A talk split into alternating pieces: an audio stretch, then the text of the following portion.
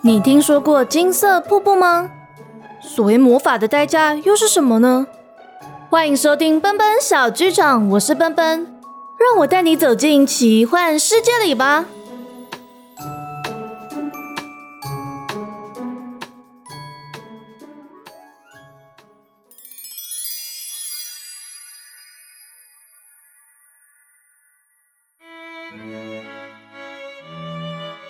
在靛蓝色的天空里，悬挂一轮绽放蓝色光芒的月亮。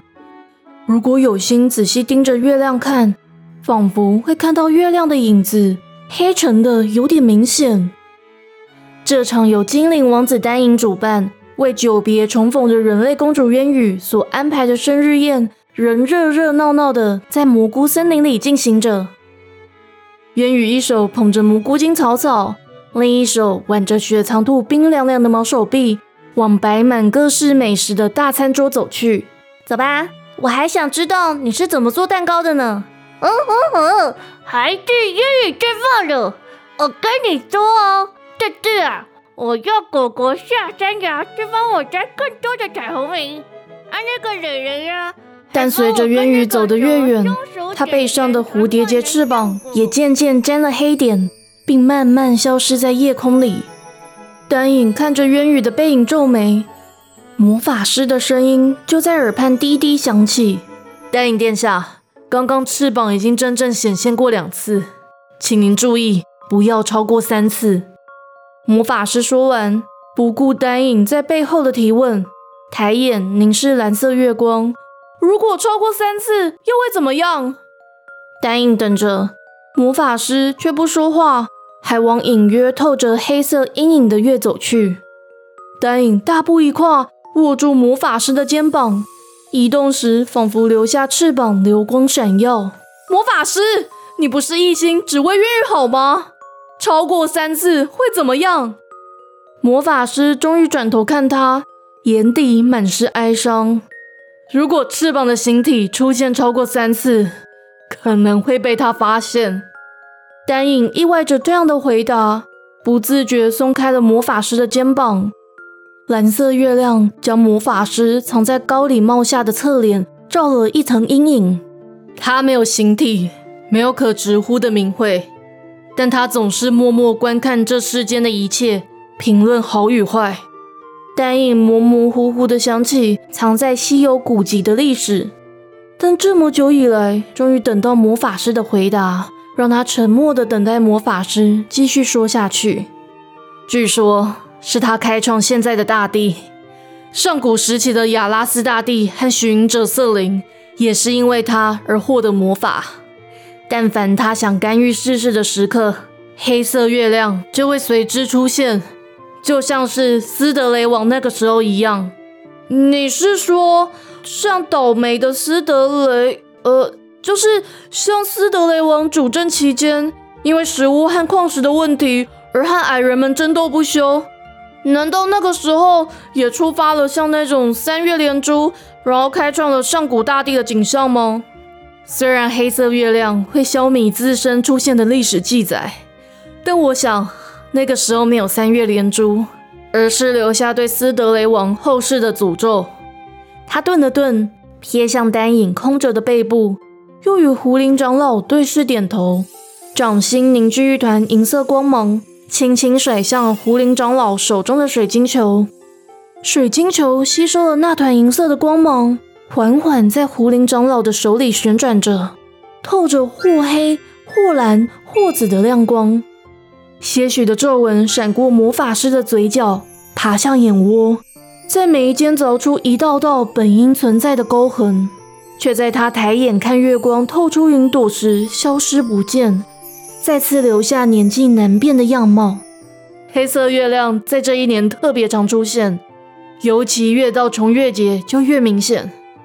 有一次引发了精灵们的恐慌，另几次开启不该存在的大门，还有许多次操控奇幻混乱的记忆，甚至赋予他短暂的强大力量，所以才能听懂蘑菇精的语言。都是因为渊羽想穿过结界的关系吗？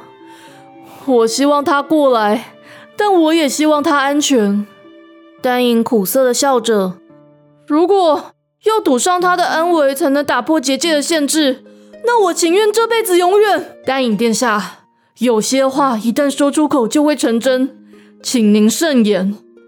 丹影重重点头，顺着魔法师淡淡的灰色眼眸，凝视渊羽与魔法生物们说话时的飞扬神采。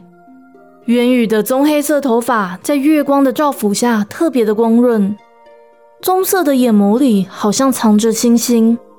紫色礼服和鸢尾花的耳环衬得她的皮肤更加的白皙，嘴唇更加红润，每句话都像带着笑。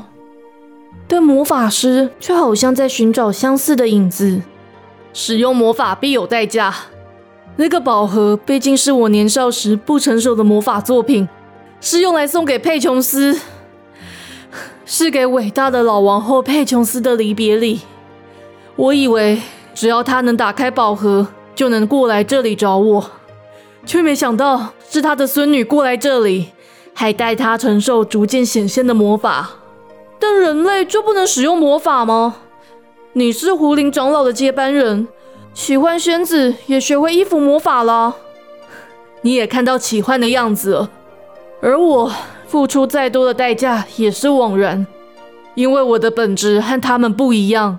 哪里不一样？你不是也是人？一道银色光芒随魔法师摆动手指时，隐去了丹影原本要说的话。又随魔法师俯身鞠躬时，松开对丹影的钳制。丹影殿下，是我无礼，时机未到。太多的事情不得诉诸言语。我和导师推算过各种状况，最后我们希望以渊羽公主身上的魔法光晕来交换奇幻的翅膀，这也是保住他们两位的唯一办法。所以，翅膀出现三次，到底会怎么样？第一次是确立形体，第二次是试探是否能容纳这样的魔力，第三次就会真正让冤狱公主体会到和奇幻相似的代价。你是说冤狱也会失去记？丹影看着魔法师举起食指，怕自己的话又被魔力封住，慌忙改口道：“呃，也会忘记他跟我说的那些事情吗？相似。”但又有些不同。魔法师瞥了一眼月光，眼神猛地变得警戒而严肃。他略掀高礼帽，顺了顺灰黑色燕尾服的下摆。从现在开始，让他不要说太多遗憾，别想着要怎么用翅膀飞翔。丹影听了，就要从空中抓一片薄透的白色菌伞。魔法师从空中取出一只高脚杯。蓝色月光迅速地注入杯中。丹影殿下，连您们常用的方式也不行。结界现在很脆弱，请您小心。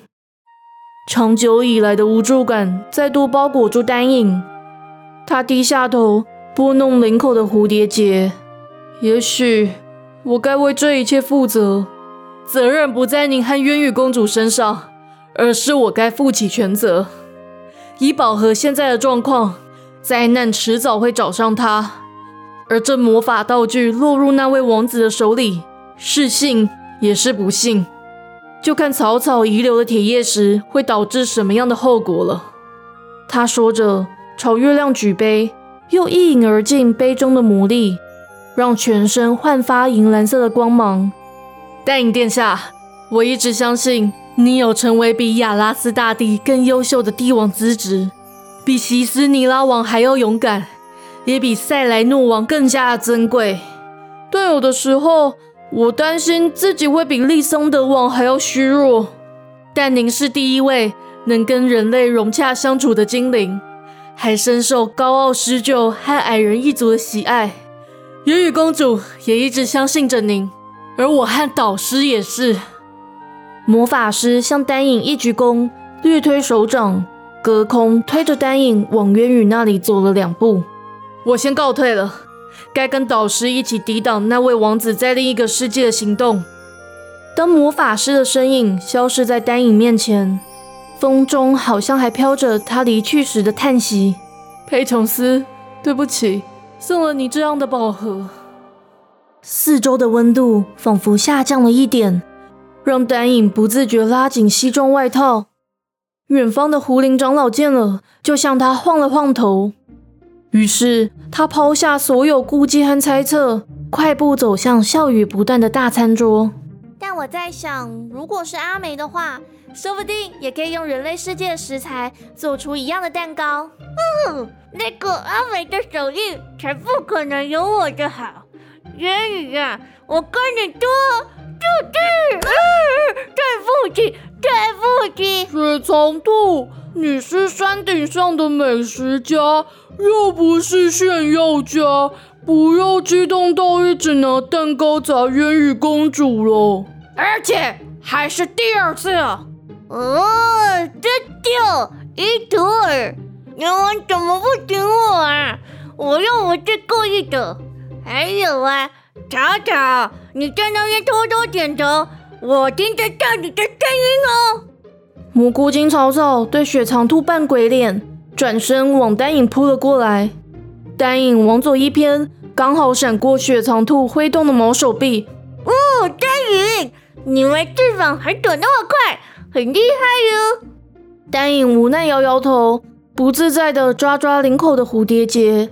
将相互追逐的雪藏兔和蘑菇精草草抛在脑后，快步走到大餐桌边。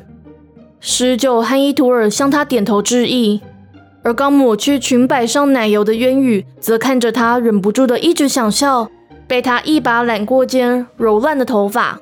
你在笑什么？渊羽轻拍他的肩膀，嘟嘴把掉落的发丝塞回小花发饰里。我只是在想。你刚刚走过来的样子，好像统御整个世界的精灵君王。只是一看到雪藏，突然草丛马上就破功了。渊宇殿下，当初丹影殿下踏入矮人初始矿坑里的时候，我也没想到会蜕变成现在这个样子。丹影想起自己在矮人初始矿坑里大呼小叫，求伊图尔别抛下自己。又因为自己的心事而差点臣服于试炼的声音，而有点红了脸，抽回手说：“你们都趁我不在的时候讲我的坏话，才没有呢！十九和伊图尔是来祝福我们的。”元宇说着，就端起两个酒杯，将其中一个塞进丹影的手里。谢谢你们在我不在的时候，还常常跟丹影提到我。十九用爪子抓住高脚杯。咕哝一句语意不明的话，对月光还是一样哦。说着，他就将透着月光般的酒倒入鸟喙里。伊图尔也用粗壮的手指端起酒杯，意味深远地看了看丹影和渊羽，敬你们能够永远在一起，直到永恒。当他仰头喝下酒水时，目光却瞥向远方，在棕色蘑菇丛旁。面色凝重的魔法师和精灵长老胡林，那里带着秋季咖啡色的萧条和冬季的白色寒冷，却有一丝丝春天的绿意点缀在讯柄间，飘了几片夏季的艳红花瓣在魔法师的灰色头发上，而胡林长老手上的水晶球则散发一股黑色的气息，让四周的色彩时而失了颜色。时而又努力恢复四季的样貌。伊图尔，你可以跟我多说一些矮人初始矿坑的故事吗？伊图尔将视线拉回渊羽的身上，也感觉丹影站在一旁时的局促不安感，而以为这位精灵王子是担心自己在矿坑里的各种失态会再被自己揭露出来，就向渊羽抱拳说：“我倒想要先向您请教。”人类世界的矿石特别之处，听说奇幻仙子来自矿石之国，魔法师也曾经在那里获得一颗特别的宝石。渊宇有点困惑，伊图尔怎么转开话题，但还是开朗的说：“那个国家叫玄剑国，他们的治国理念就是以经济和武力冒犯他国为重，但明明在国家里面到处都是稀有的矿石。”王室却只懂得课税或对人民施以酷刑，就只有奇幻仙子的父亲是位贤明的城主，对我的国家和玄剑国交流抱持比较宽容的态度。那魔法师拿到的宝石有哪里特别了？当然是比不上矮人一族采集到的珍稀矿石。但魔法师拿的那颗宝石叫铁叶石，在原始的状态会发出马匹和动物们都喜欢的声音。只要采适当的切工，就会透出绚丽的光辉，所以他就拿来当做宝盒的材料之一。他停了下来，突然特别渴望起能拿回那枚宝盒，好能够顺利穿梭在两个世界，而暗暗怪起自己当初怎么那么不小心。把宝盒遗留在玄剑国，但他这念头一起，背上的艳红色蝴蝶结翅膀又隐隐约约出现。丹影下意识地抚着他的背，结结巴巴的要转移话题。那个，就就就就是啊，我觉得月之泪和黑月玉也很不错啊。